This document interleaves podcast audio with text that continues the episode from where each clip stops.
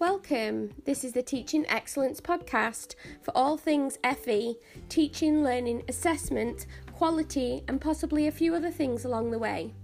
Hosted by Steph Wilkinson and Jade Gibson, leaders in FE who want to support others and make a difference, and hopefully spread a little happiness whilst we're at it.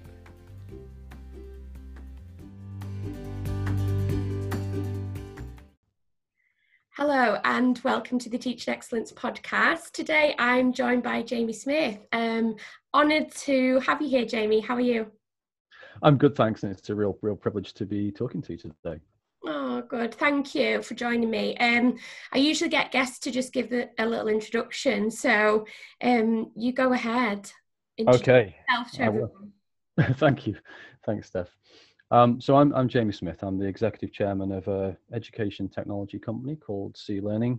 Um, how I would describe what we do is I'd keep it really simple, and I would say that we help people to achieve more through technology and that can mean many many different things. So that's what i that's what i tend to spend most of my days doing I, sh- I, feel like i should explain as well like we were just saying before we started that the reason i'm wearing sunglasses is i'm not trying to look like i'm not trying to look like bono honestly. Um, my office is really really bright my office at home. So i could take them off but then i'd be squinting and i wouldn't be able to see the screen at all. So mm. um, i thought i'd uh, i'm gonna have to keep them on i'm afraid but um, no, yeah so i so, so yeah those that are listening, they can't see you, but for those that can see you, yeah, probably best to explain. Absolutely. Yeah, quite, quite. Yeah, so I get I, my, my privilege. I'm really privileged. I get to work with some extraordinary educators all over the world mm. who are doing extraordinary things in transforming the life chances of so many people all over the world. It's my main passion. My main main passion, as everybody who knows me knows, is education. So uh, for me, it's not about actually technology. It's about how we as people can transform and do more and have more impact in a good way in the world. So, and I think we're living in, frankly, the most exciting time in all of human history when it comes to that. So, so for me, um, mm-hmm. that's what we that's what that's what the team spend their, their days doing. They'd all describe it differently because we've got lots of technical specialists and we've got lots of training specialists and we've got lots of strategists and lots of other things. But ultimately, it just boils down to a simple sentence, which is we help people to achieve more through technology. Yeah, I love that. Um, and that's for me, that's what I'm about, which is how do we, it's not about a gadget, it's not about mm. a particular thing, it's about how we can achieve more. How can we make the world a better place Absolutely. through what we do? And I think, you know, I've kind of always felt like we're on similar lines with that from a you know personal sort of mission perspective and yeah. i'm super excited to have you join me but we thought we would talk a little bit just go back a little bit talk about lockdown and just kind of um, have a discussion about all things technology and and learning and what's going on out there. Mm. um, and just see if we can um, discuss some of the big things that are cropping up and maybe talk about some of the possible solutions and the future of education. Mm. so um, let's go back to march. Um, how was that? How how how did you, how did you manage? Well um, do you know if i look back and if someone if we've been having this conversation a year ago over a coffee somewhere and we'd been talking about what do we think next year is going to look like then what will you be doing? Um, it definitely we, i don't think we'd have uh, come up with how 2020 has played out you know? If somebody had said to me that i would have driven less than 300 miles in the entire year because that's what's happened i filled up my car i think twice this year. Um, uh, it's just been surreal, hasn't it? And mm. most the most disruptive, fascinating, interesting, but also painful for many people years I think I've ever seen in my lifetime. Um, so where do where do we begin? Yeah, it, it was surreal, wasn't it? So looking back at the start of the year, huge disruption. Um, I suppose from my my point of view and what what we do is that because we are, you know, innovation is in our DNA and everything that me and all of my team do. Um, we sort of were have been talking for years about you know the ability of technology to be to enable people to be more agile and to adapt to change. Yeah. and of course what's happened this year as one chief executive said to me is that more change has happened in her organization in in five weeks than in five years. And that was the position at the start of the year. I think people went from reacting to a sort of recovering phase. And i think the phase where we are at now is heading into a okay so what's the future? What where are we where are we heading with all of this? I think there's been you know winners and losers as there always are uh, you know and, and, if we're being frank about it uh, those people who try and cling to the past for whatever reason, and I, I, don't say this as a criticism because we all do this to a certain extent. We're all sentimental about certain things, mm. and and also, if we're being frank about it, we all find change scary to a certain extent. So, I mean, I was challenged on this once by a chief exec friend of mine who said, uh, "You consider yourself pretty radical when it comes to change and innovative, don't you?" And I said, "Well, you know, I like to think so." And he said, uh, "You know, well, what side of the bed do you sleep on?" And I said, well, okay, the right hand side. And he said, but you spend half your life in hotels. So when you're in a hotel by yourself, well, which side of the bed? And I thought, oh, I know where he's going with this now. um, it's true. We're all habitual.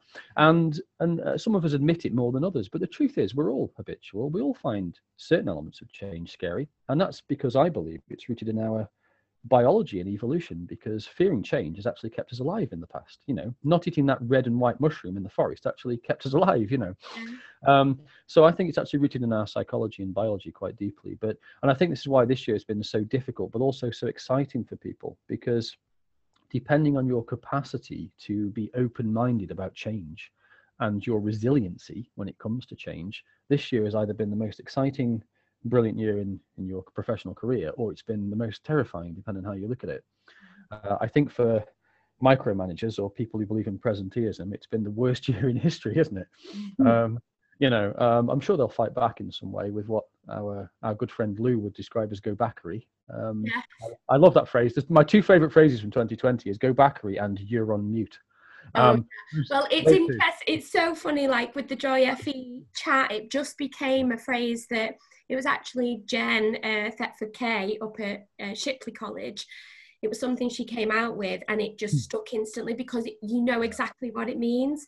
Yes, and you do. Totally agree with you. I'm, I'm really interested actually in in sort of evolutionary behavior and always been fascinated with how you know evolution survival mechanisms can really influence our psychology today and I was talking about this last night actually, because we do have, as a species, that want for some certainty.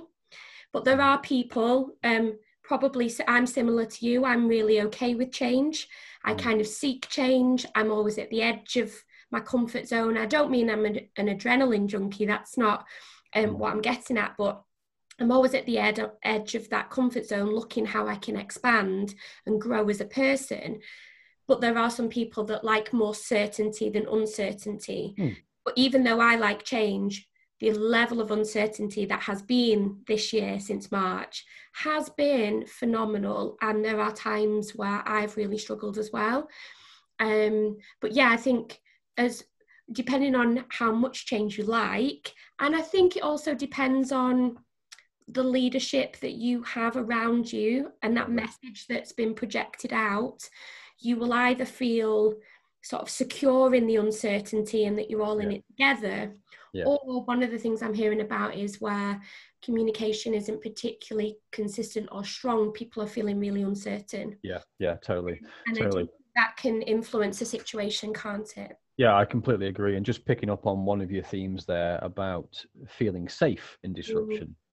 Um, I was watching this week an absolutely wonderful webinar. It was uh, my friend David Price, um, mm. OBE. He's a, he's a remarkable, remarkable person, um, a, a, real thought leader in every sense of the word. And he was doing a webinar where he was talking to the chief executive of the WD-40 company. And uh, the chief executive of WD-40 just happened to be talking about when lockdown, or rather when the pandemic first arrived. And he was talking about how that had affected his uh, company and the and how people were working and uh, doing what they do. And he said when everybody was sort of shifting to online meetings, in many cases for the first time, he he, was very um, emotionally aware that they might find that uh, challenging, a little bit scary, and a little bit uncomfortable as well. And in one of his first ones, he he said uh, I, I, was doing a, a delivery to all of the team and and I messed it up. I made a complete hash of it, and I did it deliberately. And when asked why he'd done it deliberately, he said, Because I wanted to show that as the chief executive, it's okay for this not to go well and for this to not go to plan and for me to make a complete hash of it. Yeah. And uh, I thought, how wonderful is that? There is a chief executive who understands that for people to innovate and to think about things afresh, they need to feel safe they need to feel safe in that innovation. I see this with um, leadership teams all the time because I spend a lot of my personal time with the sort of chief executives and, and boards and people like that. Mm. and often it's all about transformational change and how to enable that culturally, which of course is all about people. It's not about tools and uh, technolo- technology, it's about people. And it is absolutely true that to enable innovation, people have to feel safe. I, I, I work with some chief executives who struggle with this, and some chief executives who are just exemplary, where I learn, far, you know, just as much as they could learn from me or my team um, in terms of working together as a collaboration. There's a there's a chief executive of a college we're working with at the moment who is just exemplary when it comes to how she is enabling innovation. Um, and I could describe it in many ways, but when I'm talking to her SLT, her senior team, mm. you can you can feel that they all want to be there and want to be part of that team, and they love it, and they and they feel completely supported by the chief executive to do their own thing.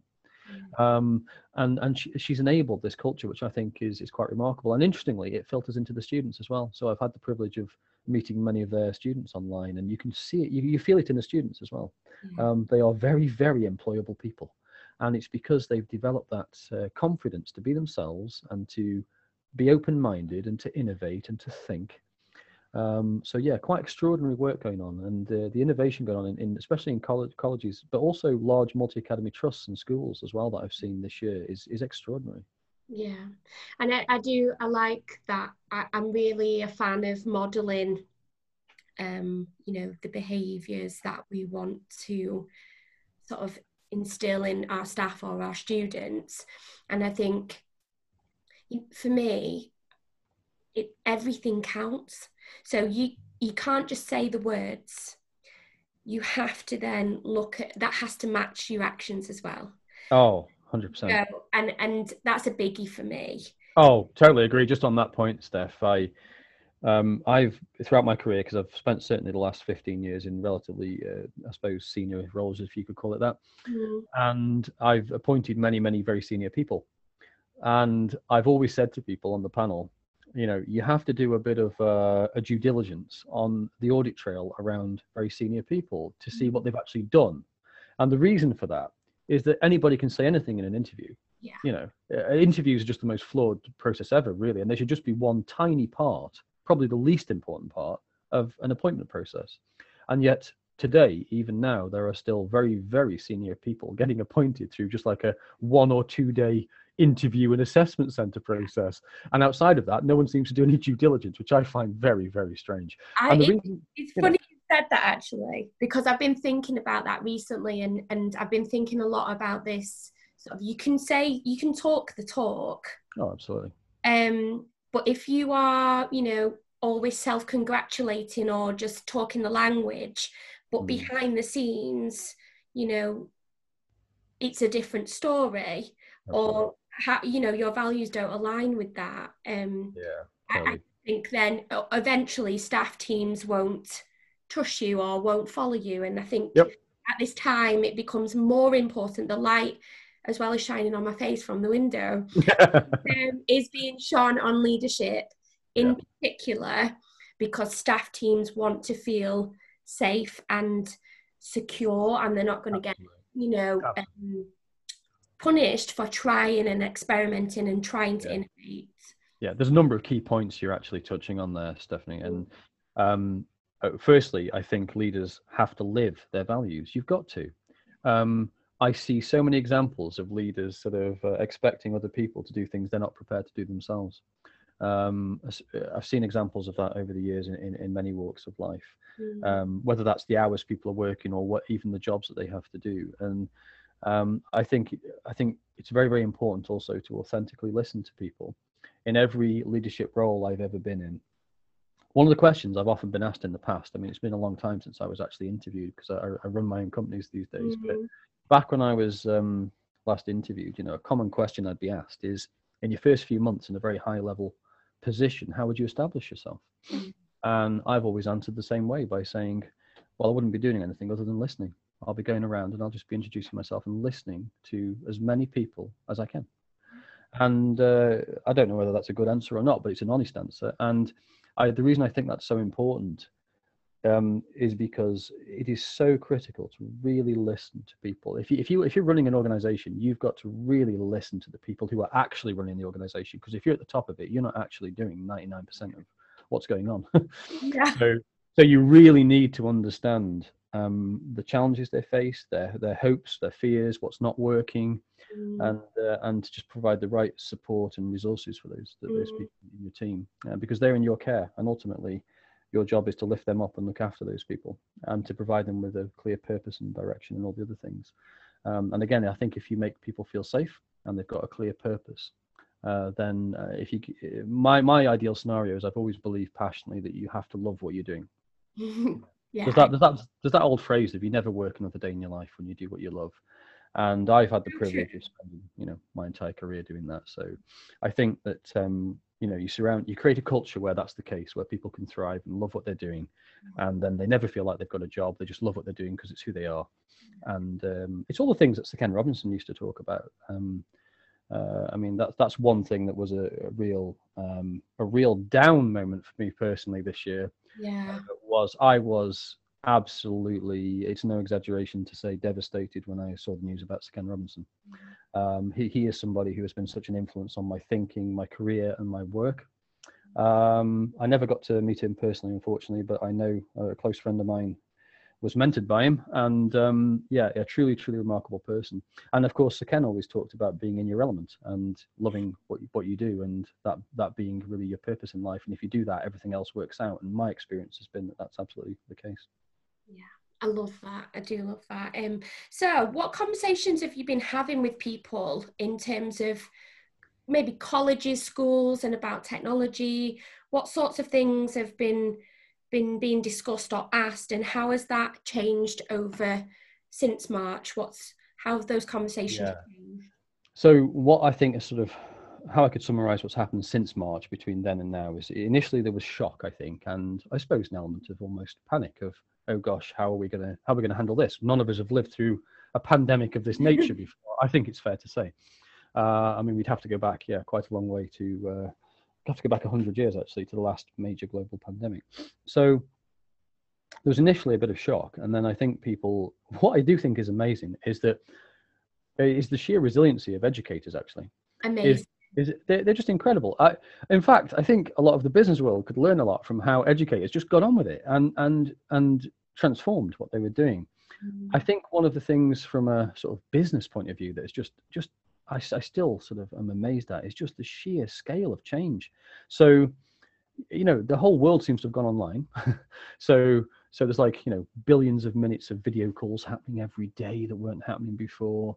People have done things they didn't realize they could do. They've got comfortable with working remotely and flexibly, and and smarter. And you know, I, have seen I've seen that uh, be a huge change. And to be fair as well, the the government have actually done a few things that I, I, it's very easy to criticize politicians and i think that seems to be a, a you know a, a, permanent sport really. But um but also i believe in credit where credit's due and whether people agree with it or not the department for education has taken some decisive action this year and one of the things it's done is it funded any school or college that hadn't got an online platform to get one.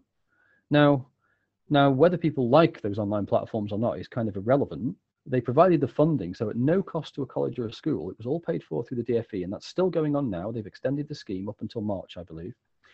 Um, and that's that's pretty that's pretty great, you know, the fact they did that because thousands of schools took advantage of it. Yeah. So, so, so we've now got thousands of schools using cloud platforms to enable them to continue learning no matter what disruption happens. So I think that is just amazing because that's happened in a matter of six months. Yeah, um, we, that would never have been the case if if no. the pandemic had have happened.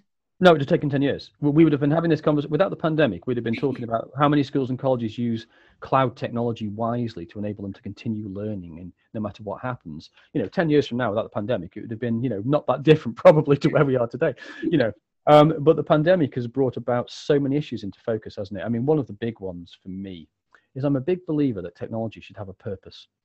Um, too many people get evangelized about a particular technology okay? Mm. and i know there's a bit of an irony to what i'm saying now because most people sometimes uh, you know people might have a preconceived idea of me being some sort of um, you know uh, google fanatic. Um, now don't get me wrong i do love google it's amazing stuff. Um, but I, i'm a fan of anything that works that you can trust. And it's got to work and it's not about the technology it's about the impact on your life like like i said at the start. It's about what it does for people Mm. So it's all about it's all about people, not the tool.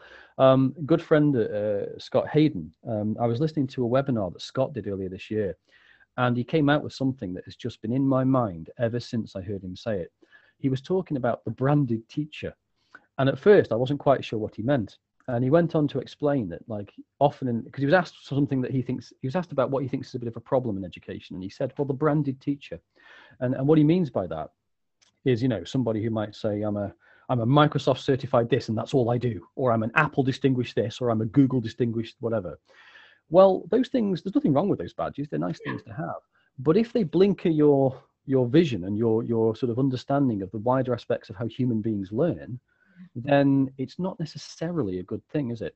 Yeah. And uh, and I totally agree with that. I think it's all about people, um, not the technology. And I think that I do like this idea of technology with a purpose. And one of the things that's exciting me this year, and I could I could really get excited about talking about this, is I, I'm a sort of a bit of a late to the party environmental warrior. So mm. I am massively sort of concerned about the climate crisis. And in our company, we're all concerned about this and we're all doing things that we can do as a business to try and be the best we can be in terms of addressing this agenda and we're only one small company in one sense in a, in a, in a very big world but i think that if we all just make a few changes and if and the reason i mention this in the context of this conversation with technology in talking about technology is because if you understand some of the ways that technology can help us to address the climate crisis then it really does offer us a very, very exciting vision of the future. And one of the images that will always be burned into my mind from this year, Steph, mm. is an image that NASA took back in February when the pandemic first came along, and they took an image of over China actually.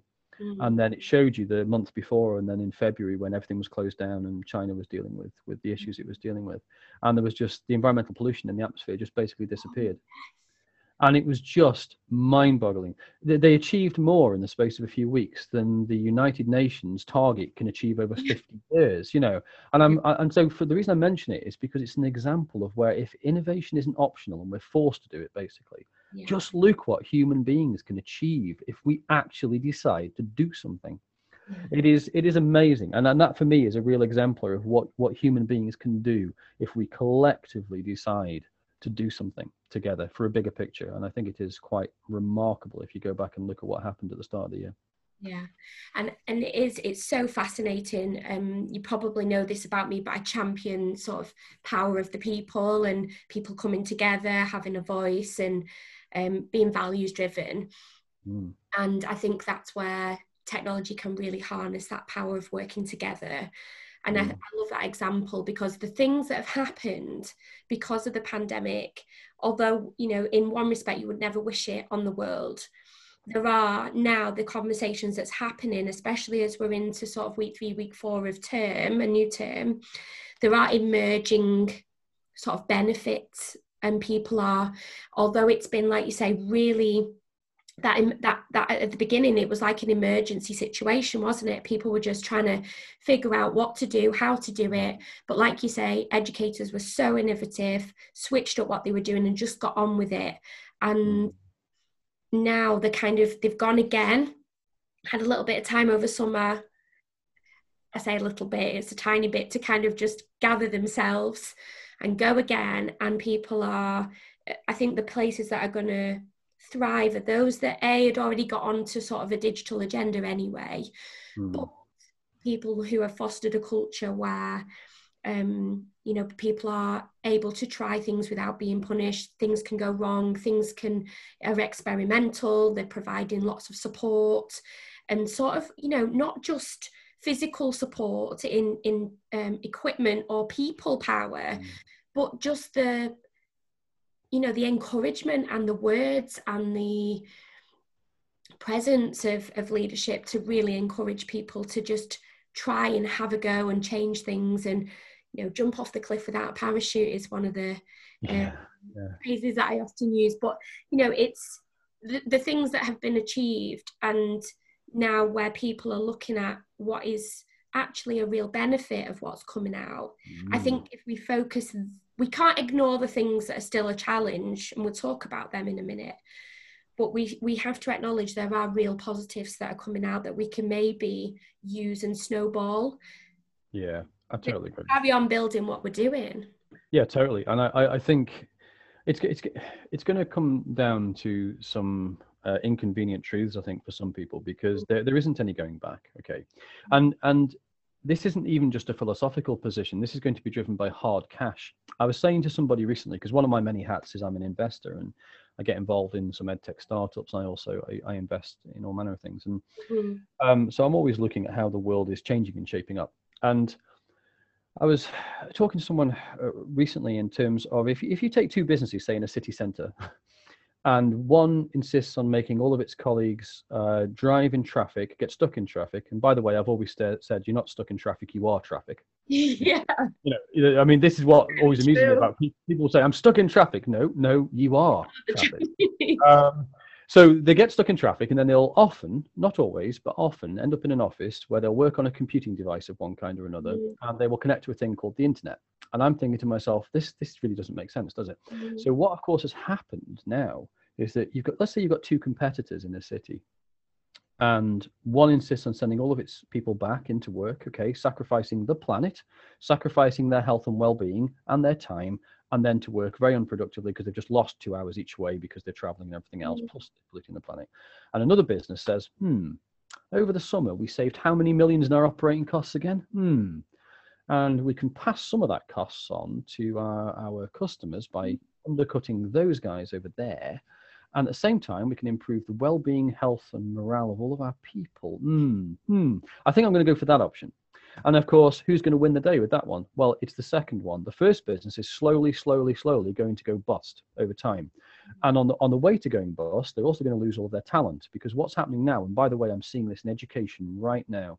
Oh, I've, heard, I've heard I, I'm aware of two two of my friends just recently. I won't name them for obvious reasons, but there's two of my friends just recently who have moved from one large education institution to another purely because when they went back to their bosses and said, okay, I've demonstrated I can work more flexibly, more agile. It fits in with my personal life much better. So my mm-hmm. well-being and everything's better. Let's keep doing this. The bosses said, no, no, no, no, no, no. You must come back into the campus. Yeah, I know. And so they went to another institution that did offer them that. Now, those are two people who are very high flying. They're very talented people. Mm-hmm. And so you can see what's going to happen here, can't you? Yeah. Is that this all comes down to leadership and management at the end of the day, is that it comes down to the talents of the leadership teams. Uh, those leadership teams that want to go back and force people to work in a in an old-fashioned, not very smart way are going to lose their top talent. And um, Lou and I often have this conversation um, about a culture, and this is a there's a pinch point point here, which is leadership and management do need to find ways to trust their staff. And I hmm. think, you know, based on the amount of effort and energy that teachers showed in the emergency situation at the beginning of lockdown and what they made happen, we know we can trust our teachers to try their hearts out for their students. And I've also heard similar where there apparently, I mean, I don't know this person directly, but you know, there are colleges teaching online, but the staff have to be in the college. And why you would do that other than um, a case of serious mistrust so is it's an that isn't just fascinating to me because uh, on that point steph i've actually had one or two conversations with hr directors over the years and i remember one distinctively where we were talking about home working as it was called back then at that point. Mm-hmm. and I, of course i was all for it as people might expect and and the hr director said well um, how, do, how can we trust that people are doing what they're doing to which my response was, Are you telling me that our recruitment and selection procedure, we're, we're employing people we can't trust? Mm. because for me, that raises more questions about the senior team and the management team and the director of HR than it does about anybody we actually employ. Yeah. Because that means our recruitment, there's something fundamentally, fundamentally wrong with the recruitment and selection process if you're employing people that you can't trust. So that is a totally separate issue. And the HR director, of course, didn't see that particular issue being raised because I think that person was focusing a little bit too much on other issues. But um, I, I, do think that's an interesting one. It says more about organizational culture. And if an organization adopts that attitude anyway, it will, again, it will lose its top talent. Talent, talented people won't stick around. No. And, and this is why it, I, I get a bit perplexed by it because if you've got really decent, you know, I, I don't like using the word rigorous because it, it it sort of sets off the wrong feeling that I'm, I'm not getting it sort of um, a very heavy quality assurance process. What I'm getting at is if you have a regular, frequent mm. te- temperature check of the quality of what's going on, and that mainly includes learner voice, you will be able to see what the students are saying about their learning experience at any one time across the whole of your college or the whole of your school, and you can raise or follow any sort of concerns, but mm. more importantly, celebrate the strengths and the positives that are coming back um, mm. share those. But yeah, I think, you know, where where we have it's almost like um chronic mistrust that goes on in education. People don't know why they don't trust. They just think it's not really the thing to do you know to let people work at home and and that feels a bit scary but well again again I, we've got to be in that place of yeah. of we've got to feel a fear and then do it anyway at the minute if we want the yeah. best for our staff um, i mean these are all leadership and management issues aren't they so i mean if i look back on my career i suppose i've been ridiculously lucky because I've been mentored and coached by some of the most extraordinary people I could I could ever hope to meet, and and in many cases, it was the generosity of senior leaders in education again that introduced me to these people. Um, there was a vice chancellor many, many years ago that I worked with who uh, she introduced me to some extraordinary people. And on the back of that, it transformed my entire life because I got to be exposed to a diversity of different people I would never have been exposed to otherwise. Mm-hmm. And those, those people really influenced and shaped my career and my thinking and everything else. And I, I, think that a lot of these issues about trust, you see, almost inevitably, when if I'm working with a senior executive where there's trust issues, you know, it's probably just because that particular person has not had the same benefit of being exposed to really high-flying international executives who are leading multinational businesses, and understanding how those people work, think, and operate. Um, and at the end of the day, you know, if you believe in presenteeism and micromanaging, it's never going to end well for you. It just is never going to end well for you. There's a lot of people who, uh, you know, are in that position and if they were being honest with themselves maybe that is them. The good news is, is they can change. You don't have to be that way you know. Just get yourself some decent mentors some decent training some a diversity of people around you. Um, one of the biggest issues i see in leadership and management is unconscious bias. I see people surrounding themselves with people that uh, it becomes an echo chamber of thinking instead of a diversity of thinking in all senses uh, again, I, am aware of this just because I've been lucky enough to be mentored and challenged and coached by some truly amazing people. And I think that is something I'd like to see more of in education. Is everybody should have a coach. Everybody should have a mentor. Um, everybody. I've got one. You know, I've got several actually. Um, so I think I think I think everybody needs this um, to challenge you and to help you to grow uh, and to take you out of your comfort zone a bit. I mean, that's why I run uh, businesses these days. You know, uh, mm. I, I had a friend who gave me a bit of a nudge and said, "Look, you've got these companies or whatever, and and you, and you could work with others, and you need to you need to grow these things because they've got huge global potential, and that's what you should be doing." And at the time, I was I was very happy in an in an executive role in in, in a college, and I didn't really feel the need. I was very comfortable in that role. I suppose that's the phrase, and I think that's something else that sometimes we can get a bit comfortable with how things are. Yeah. And that, going back to the um, echo chamber um, topic, that was the best bit of um, the Rebel Ideas book. Um, mm. Said he, he that that was I was actually randomly riding a bike in Australia, listening to, and that that bit in particular really resonated with me because if you do if you if you convince yourself of something it's really hard to break free of that mindset isn't it and then you get you can get very stuck very mm. stuck there so okay. Um, let's talk about um, the new year and some of the people that you're working with. What are the sort of real positive examples of things that people are trying to do in colleges across the country? Oh gosh, I, I think I could name so many people in colleges in this country that are doing extraordinary things right mm. now. They've not only transformed in a matter of months, but when I look at their future, because I, I do a lot of work with chief executives and senior teams around their digital roadmap, so to speak, um, where we, you know, uh, define a change process and we define some impact measures and we work out how exactly that's going to happen and roughly, who, you know, what what the actual process is to get there. Mm-hmm. And when I when I'm listening to some of these leaders that are driving this this forward, you know, they have the most, they're absolutely thriving in many ways because there are many colleges that I could name who three years from now they are going to be doing really, really well. So there's some amazing stuff going on. I think the most the key the key themes are um, hopefully we can move on from the debate about technology now. We, we, we can trust it; it just works. It doesn't, you know, whatever platform you're using. Um, you know, teachers have embraced it. Um, it's not perfect because no technology is perfect. You know, they've all got quirks and things, but the sheer adoption and transformation it's enabling is incredible. I think where it's going to move to now is about mastery of these tools for learning. Yes. So it's gone from the how do we use it, can we trust it? Oh yes, I've got comfortable with it. To right, let's really focus on the learning now. And I think that's the exciting thing for me. So um, the sheer, I mean, um, I don't want to sound like a branded teacher to use Scott's term, but you know, the sheer adoption in my world of what we do every day with with things like Google and G Suite and G Suite Enterprise is has been, I think, beyond anybody's wildest kind of expectations. And what's driven it is teachers looking at impact on learning in a in a digital world that could also be very disrupted. And of course, in a disruptive world that's that's changing rapidly, you need an infrastructure and tools uh, that can cope with that disruption. And so, I think looking forward, more innovations happened this year than in many years previously put together. And mm-hmm. I think forward now, the innovation will accelerate. So I think in that sense, it's it's massively exciting.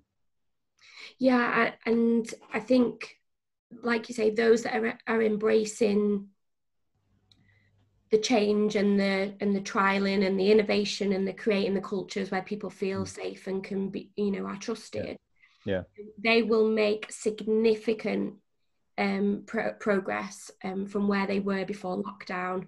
Yeah yeah. Like you say in the next three years yeah. which yeah i've got i've got very little concerns about colleges in some sense actually because the sheer innovation because they're so resilient partly because the college sector has had to be so resilient for yeah. so long.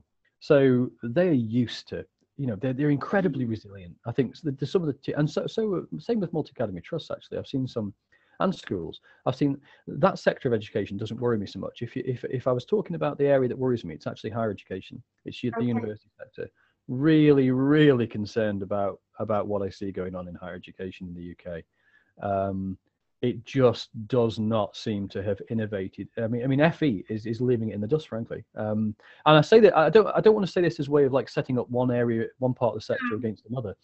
But just while we're talking about you know the future and where I see you know opportunities and challenges, I think I see huge opportunities for further education, and there are opportunities for higher education as well. But it doesn't seem to be reimagining its its operating model as quickly as it needs to to adapt to the changing world around it. And we're seeing this on the news now, aren't we? We're starting to see, you know, thousands of people asked to go into halls. Why? Why? you know, I mean, it, it, in many cases, it makes no sense at all. I mean, I won't name the university, but this morning I was dealing with a university that uh, the phone the phone system basically doesn't work. You can't access it off campus. Okay. so so to fix an IT problem, you have to be in the campus because they're not using cloud-based infrastructure and cloud-based systems. You know, yeah. I mean, they could, they could be using Google Voice, which just works anywhere in the world, but they're not. And and this kind of thing is starting to really cause pain for a lot of universities, and I think that they will survive, and I hope they do because they're the most they're so important. It's it's unbelievable, but but I do think higher education is having a bit of a perfect storm right now. Yeah. So I suppose well we could we could chat all day, couldn't we?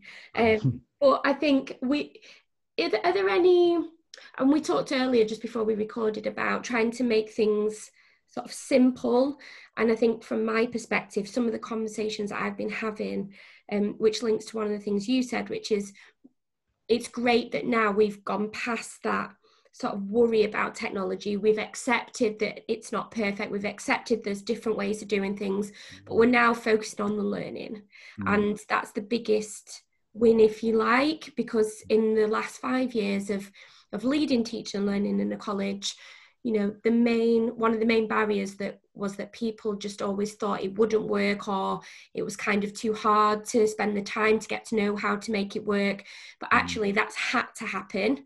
And mm. so there hasn't been the, the debate's gone there but now they're trying to do things.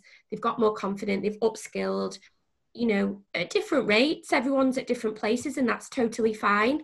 But actually the focus on the learning and how we can and the focus on the practice of teaching for me is really amazing because mm. I've been a big believer that if you focus on your practice and and you continuously reflect mm. for the reason not for any other reason of than enhancing the lives of the students that we teach you know people have heard me say before, I, I never promote anything, you know, for a box ticking exercise um, for an Ofsted audit. It's about the students, it's about the learning, and it's about how we can make people's lives better.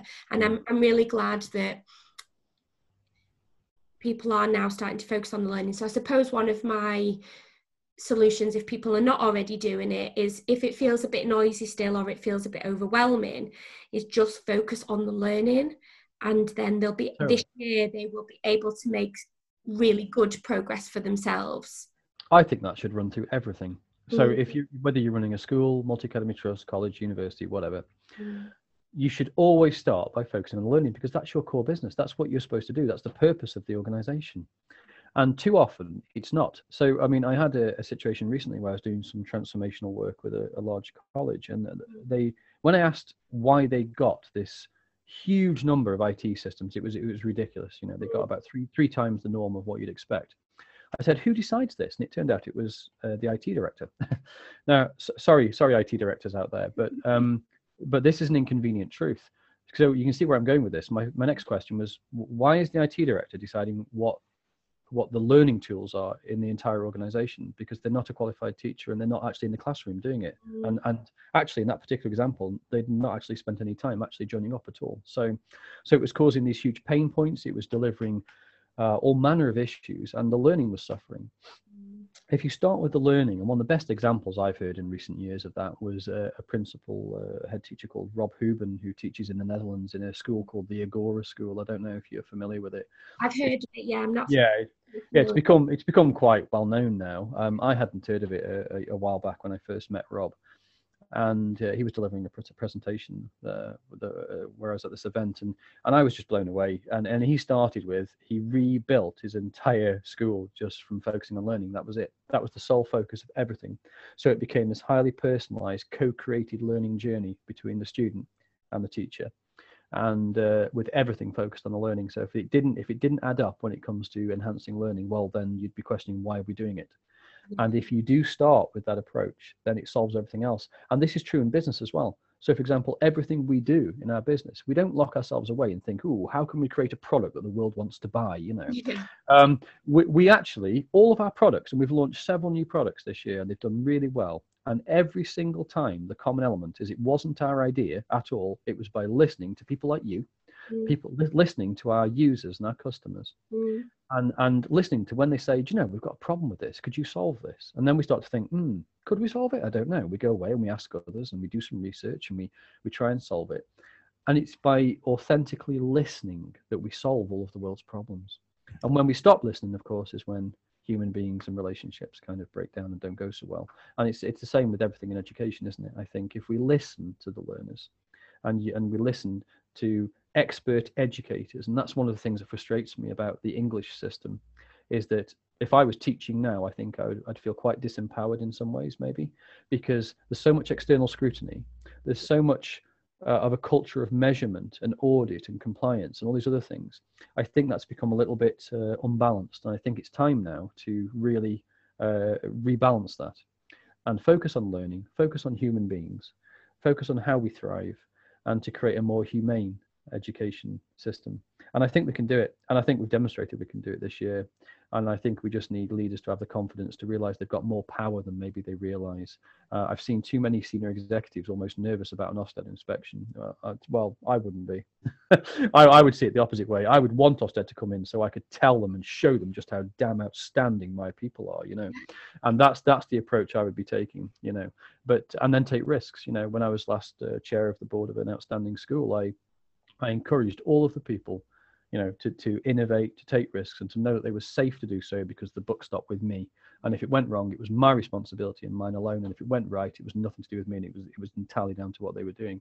And it's a it, it's not rocket science, is it? You know, if you look after people in that way, and if you have the courage just to do what you believe in, then it, it works out. And I think there's a momentum happening right now. I've sensed an urgency and, and an impatience, if I can put it that way, amongst yeah. educators this year. It's building, and I I can sense it, and I think it's brilliant because I love all that.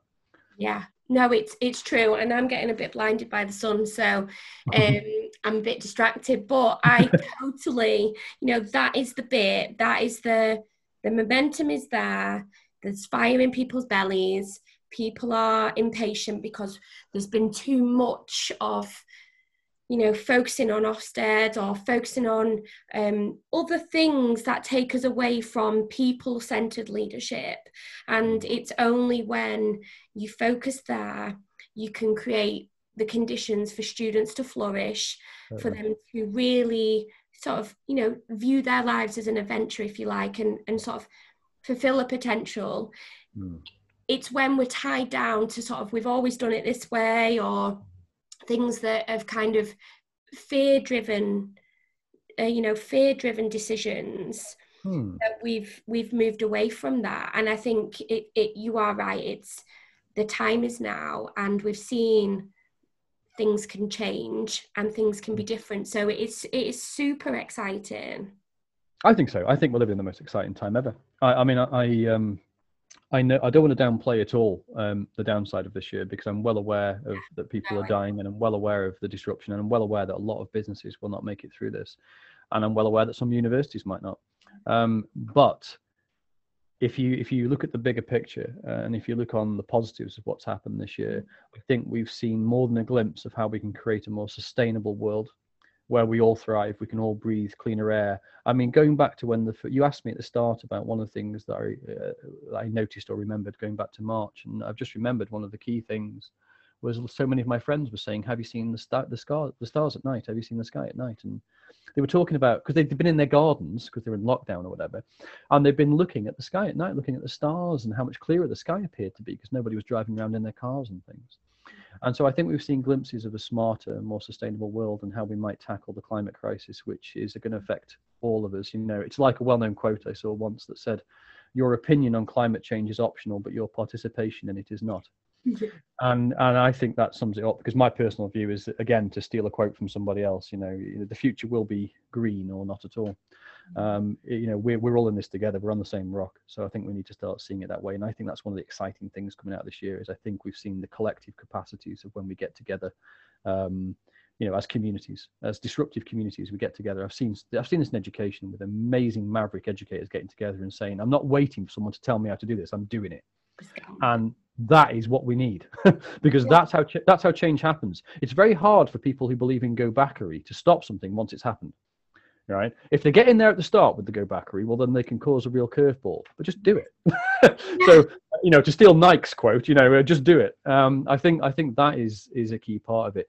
And I think if we we have a, such a prize now that's been proven, you know, we can live, work, and learn smarter, more sustainably, in a more humane, human-centric way and I think that is too big a prize to let it go. You know, I, I would I would hate to think we would you know be looking back with a postcard from the future five years from now, sort of going, oh yeah, 2020 had some potential, but we've all gone back to you know driving into cities and doing stupid things. Mm-hmm. I think I think it's gone too far, frankly.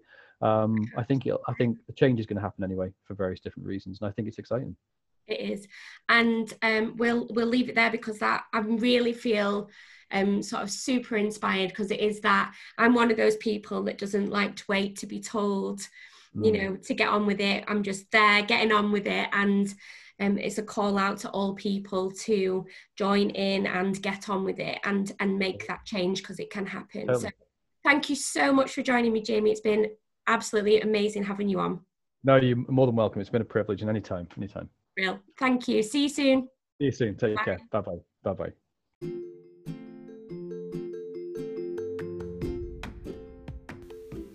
Thanks for listening to the Teaching Excellence podcast.